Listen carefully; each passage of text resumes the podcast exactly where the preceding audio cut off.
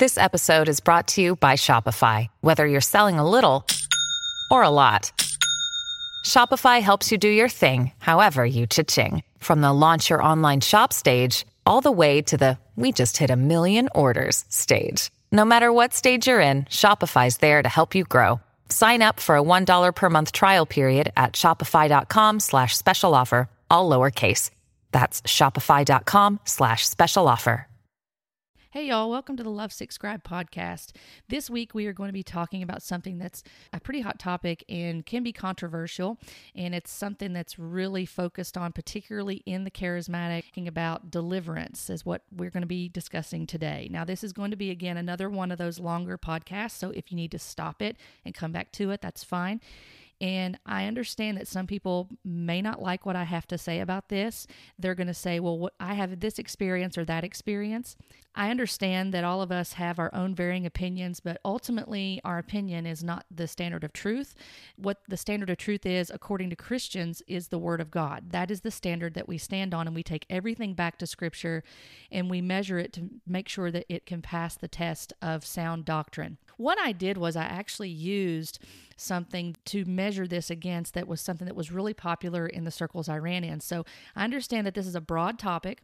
It's one that cannot be covered completely in the scope of this podcast. So there's a lot of different areas that we can get into with this. I'm not going to be covering that. There's no way for me to cover that if you were to go to outside sources other than scripture in our day and age, you would find dozens and dozens of videos surrounding deliverance, spiritual warfare, etc.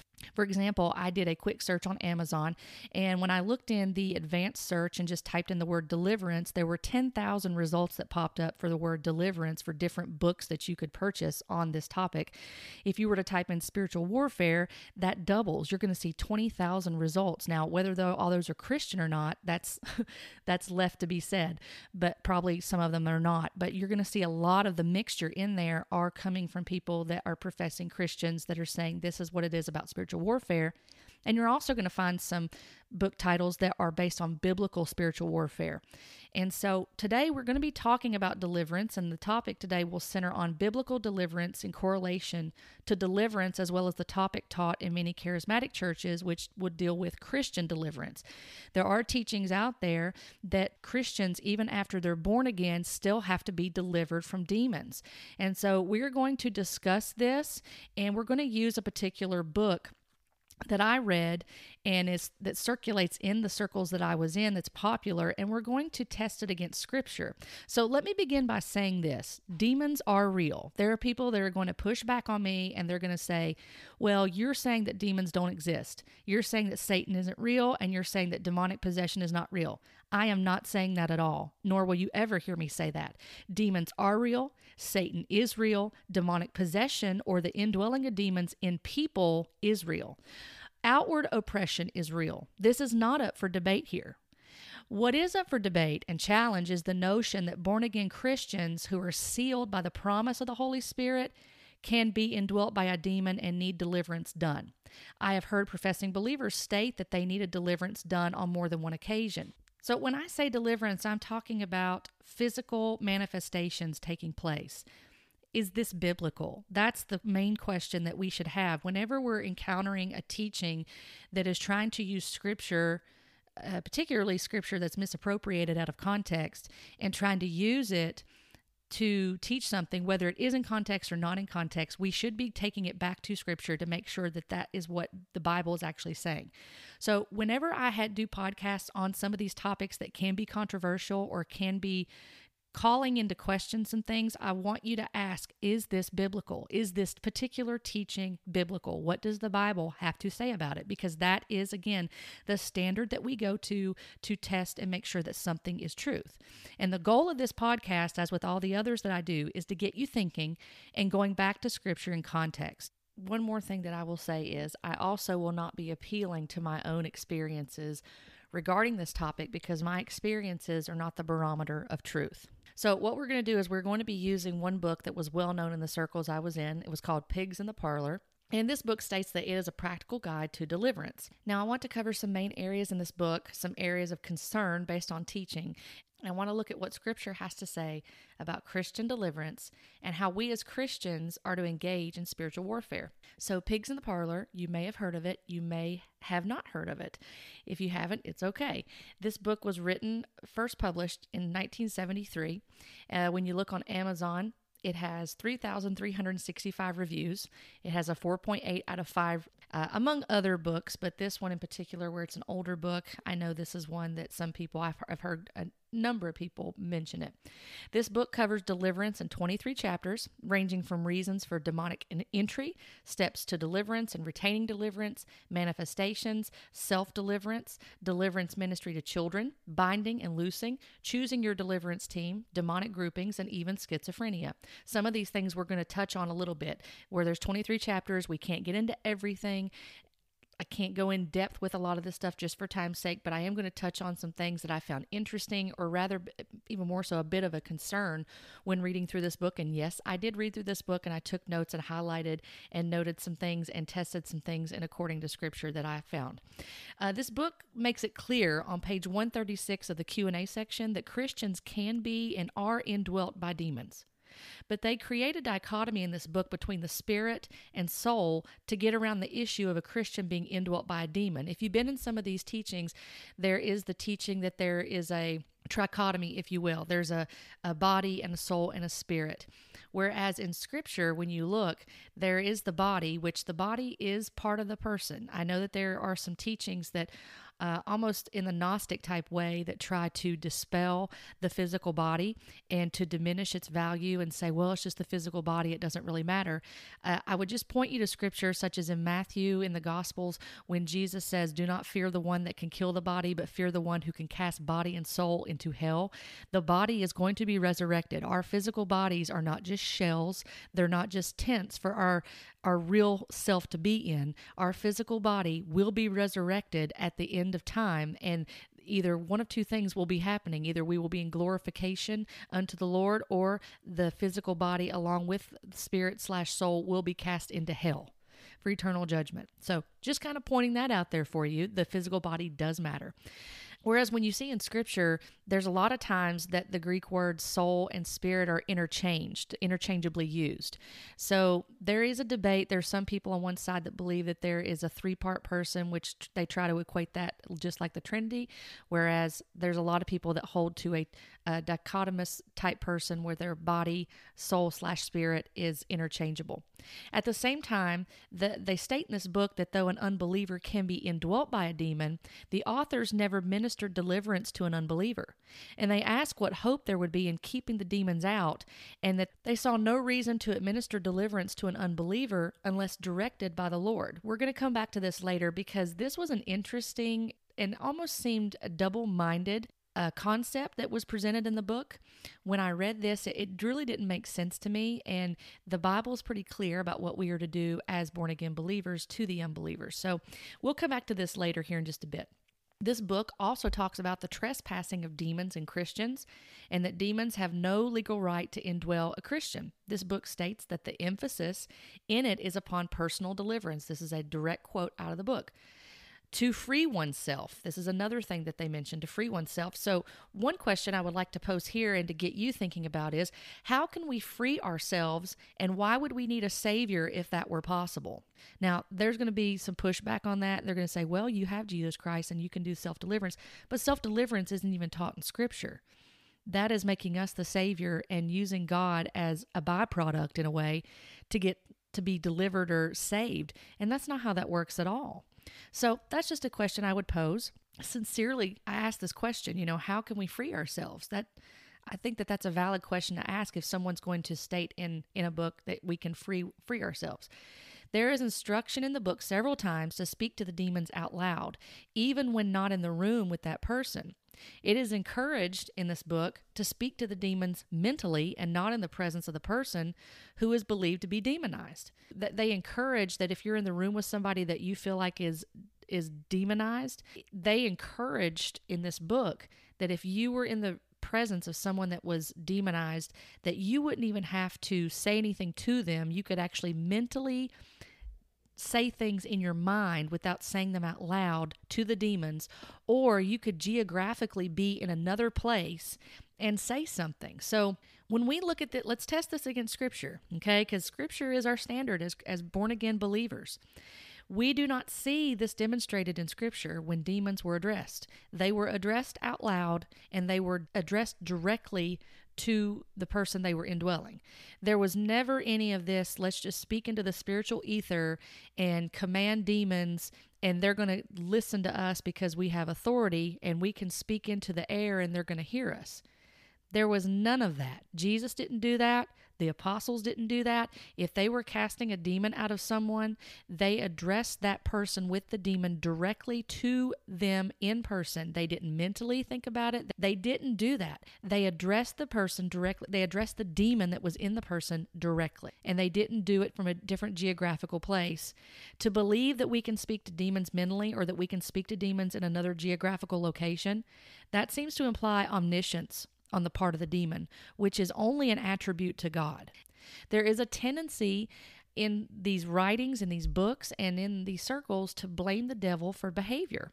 You know, I saw this in this book, and I'll be honest with you, coming out of these circles, that was something that was done a lot, whether it's inadvertently done or, or advertently done. People tend to blame the devil more than they take responsibility for their own actions. It's always, well, the devil made me do it, or this, there was a spirit behind this, operating in this, or a spirit behind that. And in this, there seems to be an avoidance of personal responsibility and repentance when addressing sin. Sin is an issue. We need to come back to understanding that we have three enemies or opponents that we face in this world it's the world, the flesh, and the devil. The Bible is clear in laying that out that, that we have three opposing forces, so to speak, that we come against as believers the world, the flesh, and the devil. That's the opponents that we face. It's not just the devil. We have to find a quote unquote balance in this. It's not all the devil. There's also our flesh that is hostile to the things of the spirit. And there's also the worldly things that we are in this world. We're not of it, but we're still in this world.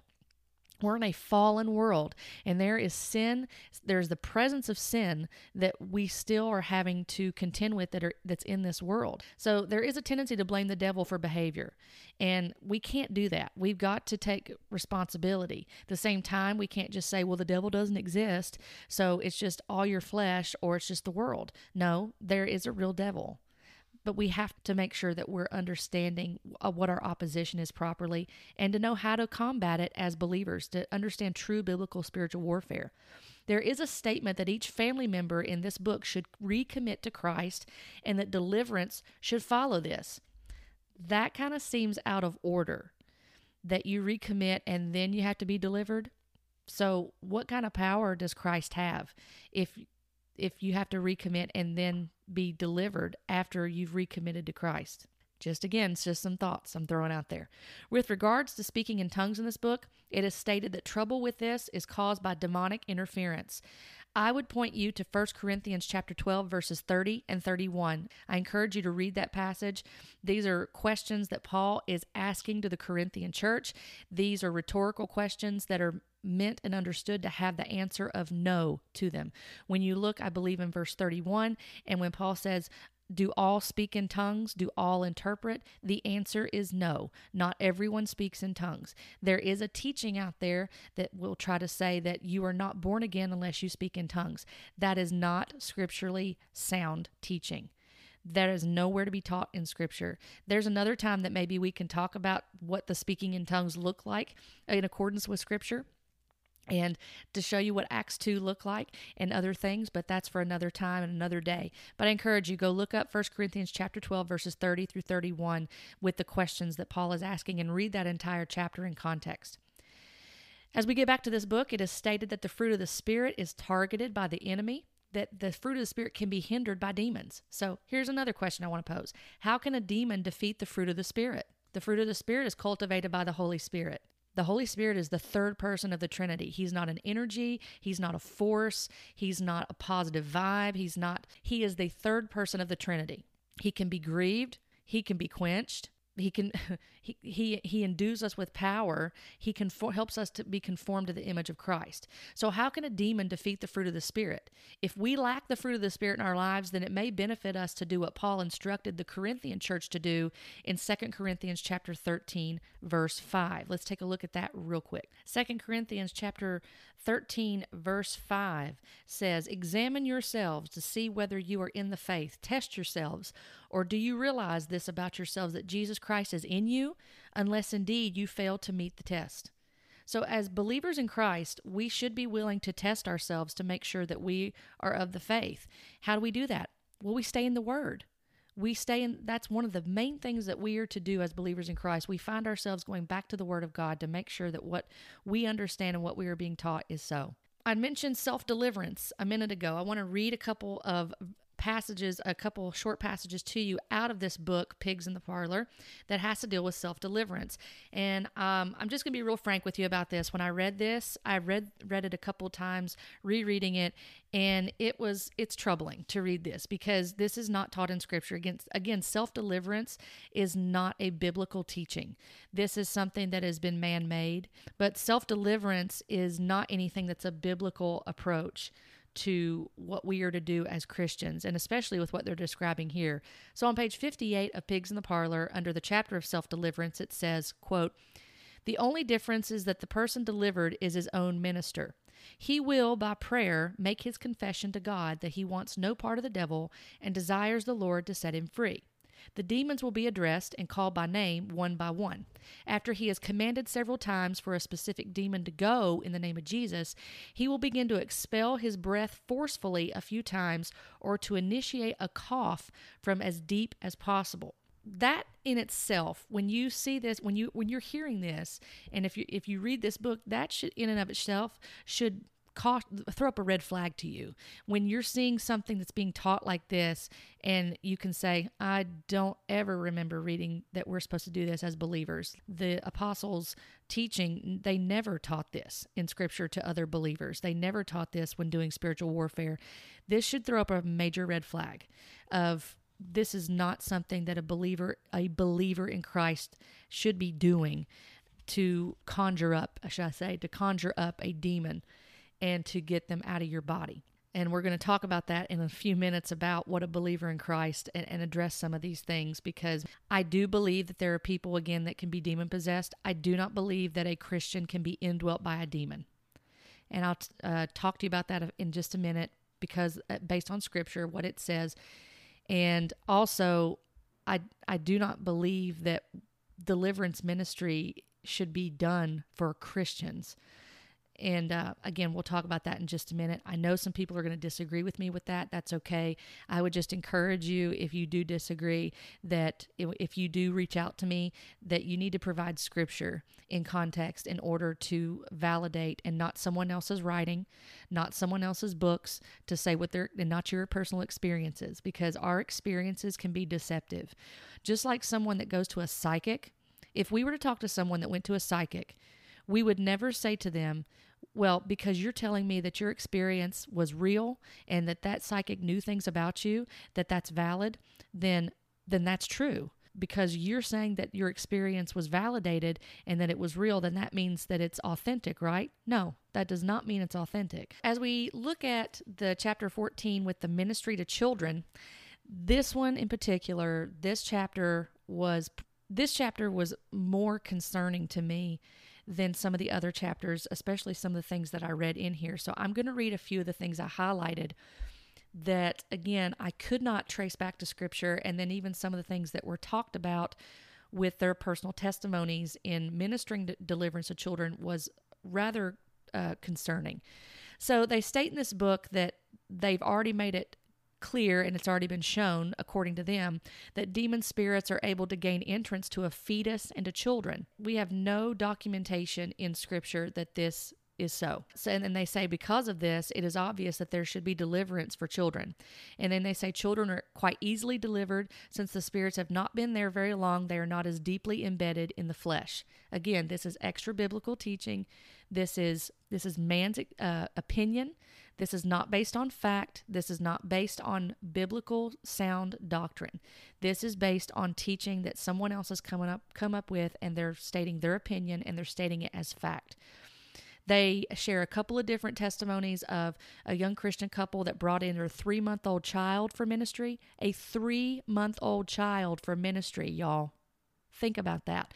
They're also saying that a, a little four year old girl was brought in for deliverance. And they begin to, uh, this one actually in particular, I believe, if I'm not mistaken, this one they actually go into detail that they call her Mary. And they begin to talk to the demon and say, I know you don't like it, demons. This is on page 68 because I am exposing you and I have knowledge of you. Mary has been tormented by you from before she was born. While she was still in her mother's womb, some of you entered her, but God has said you cannot indwell her any longer. They go on on this same page to say the demons were making Mary struggle to get out of my lap, although I was still able to hold her rather loosely in my arms.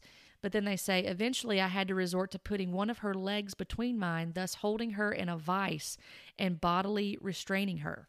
Again, some troubling things that are in here that should bring us some pause to think about okay, with children, how are we to minister to someone who we believe has a, a demon indwelling them? But again, this book is not talking about unbelievers as they made that as I mentioned that and they made that clear in their Q&A section in their book. This book is directed towards Christians who need deliverance. And then near the very end of the book, they even elaborate on schizophrenia. There's a whole chapter, there's even a diagram that they lay out, there's a picture that they make of the two hands, and every finger, along with the palms and even the wrists, have different demons that can be associated with them. And it usually begins with the middle fingers. One of them begins with rejection. They say it usually schizophrenia starts with rejection, and then it also morphs into rebellion. And then all the other little fingers, uh, along with it, and then with the palms and such, have all these demons that are like networked together. And then there's a hurricane picture in the middle of this. I know this sounds really weird, but I'm just explaining to you what's in this book because frankly i again it's extra biblical teaching. It's not sound doctrine. This is this is not based on fact. This is based on opinion and it's based on someone saying that this is their experience and they're saying that God showed them this, then we're saying basically that the scripture is not sufficient in delivering someone from schizophrenia. That's what's basically being implied here. So schizophrenia is laid out here, and then at the in between the two palms and the bottom below the palms is the real self, and the real self is the one that is supposed to manifest Jesus. That's supposed to when they're getting delivered, which they say in this book, it could take months to years for this person to get delivered from these demons through their deliverance ministry. But they're saying that the real self is to emerge that's to that so that jesus can actually come in and do what he's supposed to do. And then there's a hurricane in the, in the upper part above the hands that they say the hurricane is this person creating the storms uh, through their relationships and such and that causes them to not get freely delivered. And they say that almost every person who has come to them for deliverance had varying degrees of the network of demons causing schizophrenia that being said, again, we didn't go through everything, but now I want to get to biblical deliverance. So we've talked a little bit about what this book, for example, has to say. And that, like I said, again, there's thousands upon thousands of books that are about spiritual warfare, deliverance ministry, demonology, uh, different spirits, you name it. I mean, you're going to find a slew of them out there. And frankly, the books are probably going to contradict themselves. Someone's going to say they have the answer to this. Another person's going to say, this is the answer that I have. This is what God showed me. It's going to contradict. They're going to say different, different things you can do well, what is a Christian to do? That's the question. So, the last half of this we're going to spend in biblical deliverance. So, Luke 4 18 is a really good passage to go to. I, I did a little bit of digging. I'm not a theologian, but I did a little bit of digging and looked up the word. I wanted to know the Greek word, if, how many times it occurred in Scripture for deliverance. For the actual word for deliverance in the Greek, I found it in Luke chapter 4, verse 18. And this is the passage where Jesus, just to highlight, uh, just to quickly summarize this, Jesus is reading the scroll from Isaiah 61. And this is part of a prophecy that Isaiah gave, and he's talking about Christ. He's talking about the Messiah. So Jesus is reading this before the people, and he's reading Isaiah to them, and then he sits down in the seat after he reads the scroll. So, Luke chapter 4, verse 18 says, The Spirit of the Lord is upon me, because he has anointed me to proclaim good news to the poor. He has sent me to proclaim liberty to the captives and recovering of sight to the blind, to set at liberty those who are oppressed. Now, when you read this in context, the, he's to proclaim the good news to the poor. What does that mean, the poor? Well, the poor are the spiritually poor, those that are poor in sin. That's a spiritual sickness. He came to deliver us from sickness of sin. He sent us to proclaim liberty to the captives. Sin binds us, it enslaves us. Recovery of sight to the blind. We're spiritually blind. We can't see the truth. And he set at liberty those who are oppressed. We are oppressed by sin. We can be oppressed. Now, Christians can be outwardly oppressed and outwardly attacked by demons, but they're not going to be indwelt by demons. And again, we're going to talk about that in just a minute. So, Luke chapter 4, verse 18, the Greek word for deliverance here means forgiveness and remission. It required Christ's sacrifice as punishment of sin. It is a putting away of sin and deliverance from its power. Because sin has power over us as unbelievers. It is it enslaves us. We are slaves to sin when we are in unbelief and we are dead. We are dead in our trespasses, according to Ephesians 2. And we, um, by nature, were children of wrath. And we are being enslaved by sin. And in context here, the man is presented as a prisoner of war that is a captive brought on by Adam's sin and his own sin. Now, freedom involves a radical change in our nature and from the power over sin. That's what Christ does. When we, re- we confess with our mouths and believe in our hearts that Jesus Christ is Lord and Savior and that God raised him from the dead, we shall be saved, according to Romans 10 9 and 10. Then he sets us free from the power of sin over us. And we change from being a servant or slave to sin to a servant of God. There's a change that takes place there. We're no longer a slave to sin or a servant to sin. We are now a servant of God. And so when we look at the epistles, I want to just point this out here. As I was thinking about deliverance and what some of these, some circles teach about deliverance ministry and that Christians need to go through deliverance ministry. They need demons cast out of them. When we look at the epistles, we find that there is no teaching about casting out demons or deliverance ministry. It's not taught. When you look at the epistles and what the letters were that were sent to the churches in the early church, they there was nothing in there that the apostles addressed. Okay, Christians, believers in Christ, I know that we said that you're sealed by the Holy Spirit, but guess what? A demon's going to come and dwell you, so this is what you need to do in order to get rid of it. That's never mentioned. Nothing like that. There is no teaching found in the Bible concerning believers being indwelt by demons. There is a reference to Matthew chapter 12, verses 43 and 44 in this book, Pigs in the Parlor, and it's in an attempt to validate deliverance. However, when you look at that scripture in context, notice that the demon comes back to a house that is empty. So there was no indwelling of the Holy Spirit when Jesus talked about this. So that cannot be used as a valid point for deliverance ministry because we, as believers in Christ, the moment of salvation, the Holy Spirit comes to indwell us. We are not an empty house. If we are truly born again believers, sealed by the Holy Spirit, we are not empty houses that a demon can come back into. And think about the fact again, the epistles mention nothing about deliverance ministry for born again believers. We battle against three enemies, as I said the world, the flesh, and the devil. And a few scriptures to point out to you here that will help you, I believe. Colossians chapter 1 verse 13 tells us that we have been delivered from the domain of darkness. Now keep in mind when Paul wrote the letter to the Colossians, he wrote it to believers. These are these letters were not to unbelievers. These letters were to the church. And he tells them, he encourages them and reminds them, you have been delivered from the domain of darkness. Though we can be tempted, attacked, tricked, and opposed, we cannot be indwelt or controlled by demons. We cannot. And that's why we need to stay in the Word. We pray. We do not forsake the gathering of the assembly. We go to corporate to corporate gatherings to be around other fellow believers. We're spending time in the Word. We're praying. We're seeking after the things of God, not in a works based type way for our faith, but because that we want to know God more and we want to walk in his ways and understand the truth. 1 Corinthians chapter 6 verse 19 and 20 talks about that we are the temples of the Holy Spirit. The Holy Spirit will not cohabit with demons. Let's look at 2 Corinthians chapter 6 verse 14 through 6. This passage says, "Do not be unequally yoked with unbelievers, for what partnership has righteousness with lawlessness, or what fellowship has light with darkness? What accord has Christ with Belial?" Or what portion does a believer share with an unbeliever? What agreement has the temple of God with idols?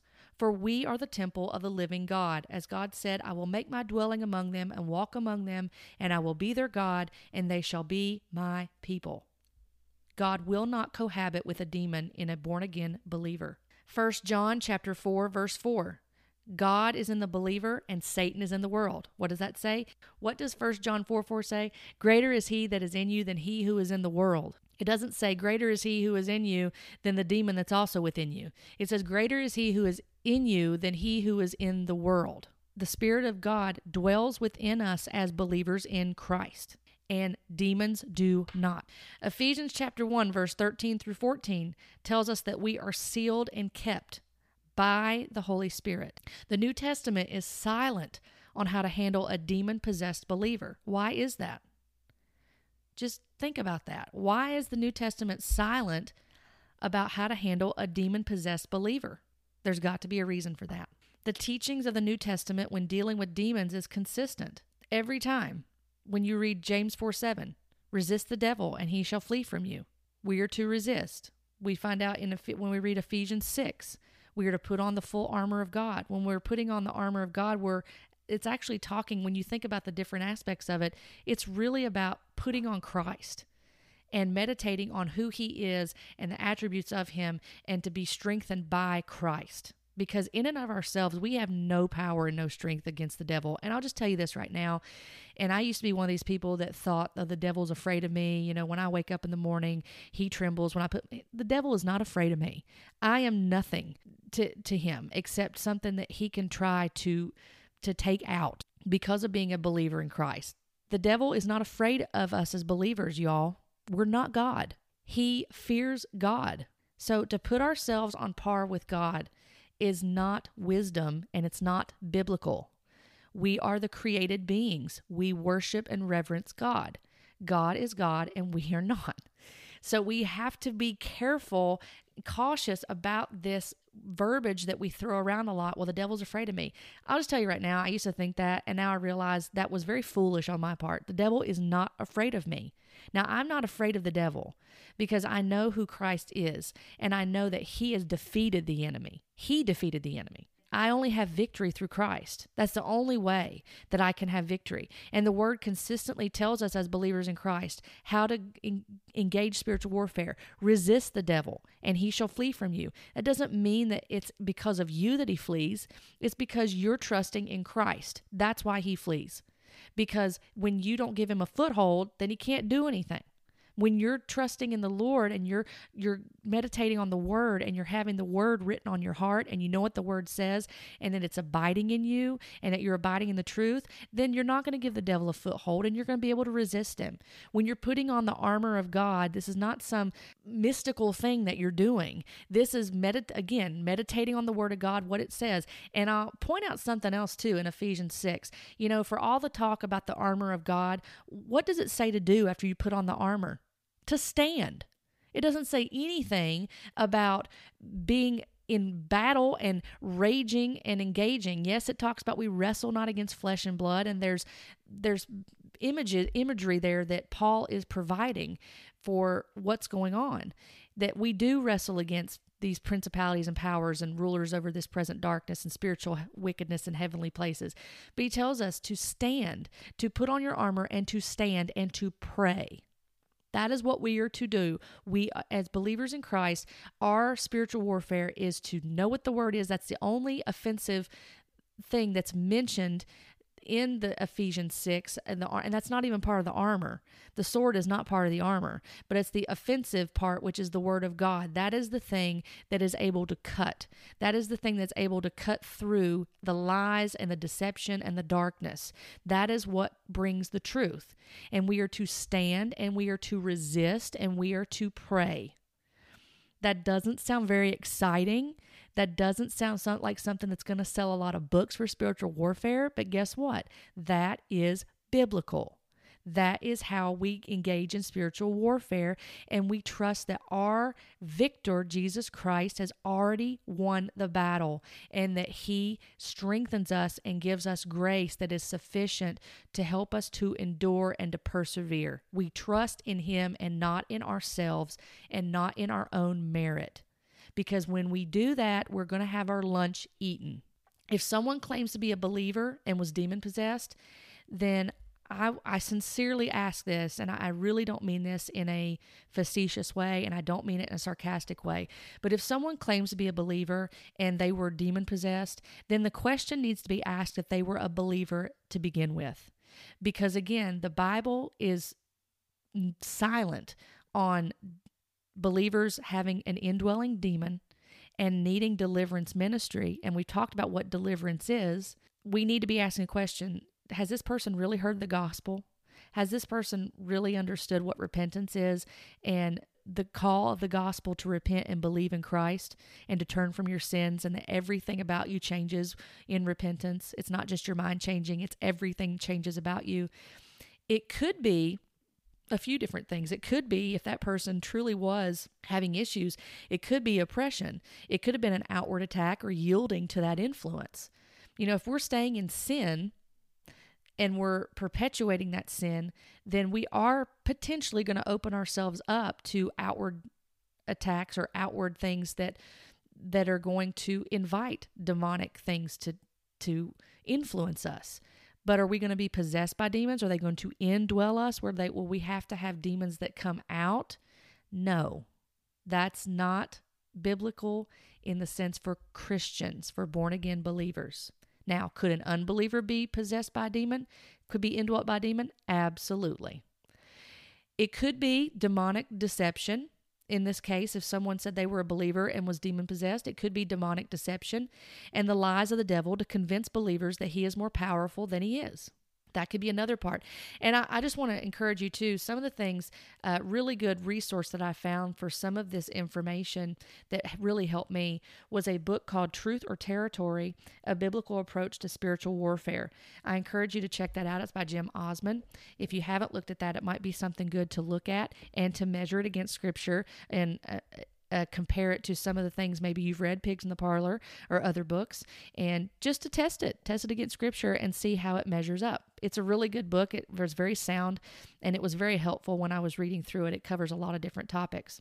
Unbelievers are to hear the gospel of Jesus Christ. This is how we minister deliverance to people. This is how we are able to get the truth to them is to to hear the gospel of Jesus Christ. They don't need a trash can next to them to try to conjure up a cough and to vomit in it in order to expel a demon. Again, you're not going to see that in scripture. What they need is the gospel. That's what we all need. We all need to hear the gospel of Jesus Christ. And we go back to Romans 10. The gospel of Jesus Christ is powerful enough to bring salvation and deliverance. And the only hope that anyone has is in Christ alone. We are directed by the Lord to minister deliverance to the unbeliever.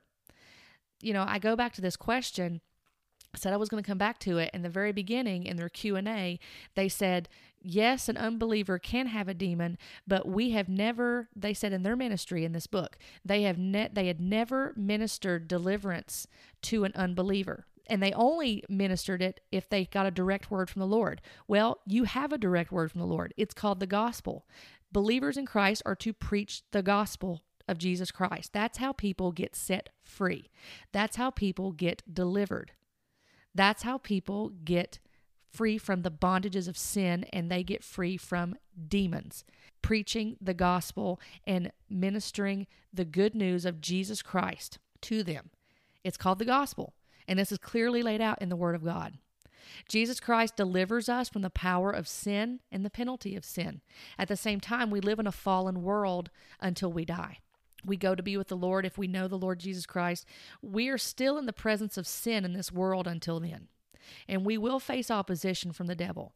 Listen, just because you're a believer in Christ, if you think for one second that you're not going to have some sort of opposition, that your flesh isn't going to rebel against, try to rebel against God, that you're not going to be uh, subject to worldly things, that you're not going to have uh, potential things from the devil that's going to try to outwardly influence you, you're being deceived because you're you're not you've not reached this higher state where that is not possible. We need Jesus. We need Jesus Christ. We need a savior and we need to understand be in a humble state to we need to humble ourselves before the Lord. No one is above sin. No one is above falling. That's why we need him and we need to stay in the word and stay rooted in the word and rooted in the truth. We are given instruction biblically in how to wage spiritual warfare. We resist. We stand. We put on Christ. We pray. We trust in the Lord to strengthen us. We overcome the enemy and sin through Christ and being led by the Holy Spirit. Rather than talking to demons, we should be praying and meditating on the Word of God. We need to consider why we are preaching deliverance from demons to those within the church, to those who are born again and filled with and sealed by the Holy Spirit. Listen, if you're sitting in a service and all you hear all the time is about manifestations, that there's deliverance ministry, that we need to have all these extra biblical revelations, prophetic ministry, that you need to have self deliverance, that you need to have all this stuff, and you're not hearing the word taught, you're not hearing about the gospel of Jesus Christ, you're not growing in the Lord through the word of God, you're not understanding it better, you're not being uh, understanding what being really spirit filled means and growing in the Holy Spirit in maturity then you're probably not sitting in a biblically sound church. And it's probably time for you to start looking at finding a biblically sound church. I know that that, that sounds really direct to say, but that's the truth because we've got people sitting in corporate gatherings and we need to come out of that, come out from among them, and we need to find biblically sound churches where we can grow in the Lord, being spiritually mature, and glorify God in the biblical and proper way. That we're being led to the right Christ and we're not listening to something else that's to tickle our ears and we're not listening to something that's leading us into myths and leading us down a path of deception. We want to be led by the truth. We want to be led by the good shepherd. And in order to do that, we have to know what the Bible says in context. And I'm telling you right now, because I love you and I want to, I, I want you to to walk in the truth. If you are sitting under teaching that's teaching from books like this or they're they're teaching you this stuff, you really need to evaluate it and test it against the word of God and make sure that it is sound teaching. We need to consider why we are preaching again deliverance from demons to those within the church. This should be something that should be ministered in accordance to the gospel to unbelievers. To those who are born again and filled with and sealed by the Holy Spirit, why is this being taught? What Jesus Christ did was sufficient to save us and to keep us. Again, we are going to battle things in this world, but that's why we need to understand what the Word says and we come back to the Word and we come back to Christ. We come back to prayer and we trust in Him, we rest in Him, and that we continue to persevere and press through those things with His help, Him helping us in our weakness. He has defeated the devil. Jesus Christ defeated the devil. Believers in Christ, you do not need to fear that you need continued deliverance from demons indwelling you. As Christians, though we face opposition, we face suffering, we face hardship, we face trials and tribulations, there should be a joy within us as believers in Christ that though we face things and yes we're going to have we're going to have emotions and we're going to we're going to face hard things that we're not going to be robots we're going to feel things we're going to experience things but at the same time there should be a joy that comes out of us in knowing I have a Savior that though I may be struggling and though I'm having these issues right now, that I have a Savior who has delivered me from these things. And I am going to stay rooted in Him. If you're having issues, you need to find a good, solid biblical counselor. You need to have uh, fellow believers around you that are solid in the Word of God and they're going to encourage you and challenge you, and that they are going to up, uh, you, that they're going to help c- to bear your burden with you, to pray with you, to guide you, to instruct you, to encourage you. You don't do it by yourself. But I, I hope that this is, is really helping because I do these podcasts on these difficult topics like this And I know that it's not popular, and goodness knows I get a mixed bag of comments, good and bad. People that are really upset with me for saying such things that I do, and then there's other people that are very thankful because it brings liberation when you get back to what the Word of God says in context. We've created so much in some of these movements that are really creating spiritual bondages for people and they're shackling people. It's not true freedom. And Christ brings freedom. He brings freedom, not freedom to sin, not freedom to do what we want to do, but He brings freedom from the power of sin over our lives and power uh, from the devil. And to realize that through Him that we can overcome things, that though we face things in this life that are hard, that we can still overcome and that we can still have joy, joy unspeakable in Him that we don't have to walk around wondering, do I have a demon? I'm a believer in Christ, but do I have a demon? You don't need to worry about that. What you need to concern yourself with is glorifying God in all that you do because you were his workmanship created for good works according to Ephesians 2:10. You were created for good works in him, and light does not dwell with darkness. And if you're battling with anything, again, find good solid teaching, find a good biblical counselor, find believers that you can talk to that are going to pray with you and they're going to lead you back to the truth of the Word of God and they're not going to lead you off into something that's going to create more bondage for you and is not going to help you to understand the truth.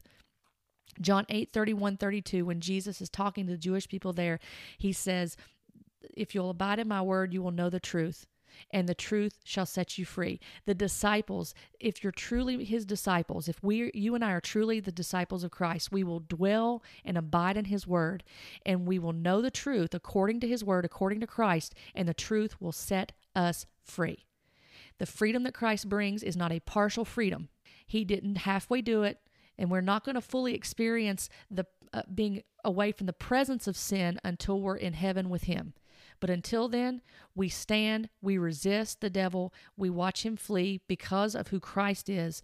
We put on our armor in accordance to Ephesians 6, metaphorically speaking. We stand, we pray, we trust in the Lord, and we know that we, we are victorious through Christ. Be blessed today by this word. Thank you for joining me on this podcast. If you would like to connect with me, you can find me on Facebook and on Instagram at Lovesickscribe. And if you enjoy reading, feel free to hop on over to lovesickscribe.com and subscribe to my blog. I've enjoyed being with you today, and I look forward to our next time together as we talk about biblical truths, current topics, and we continue to grow together in loving the Word and loving the one who is the Word, Jesus Christ. Blessings to you.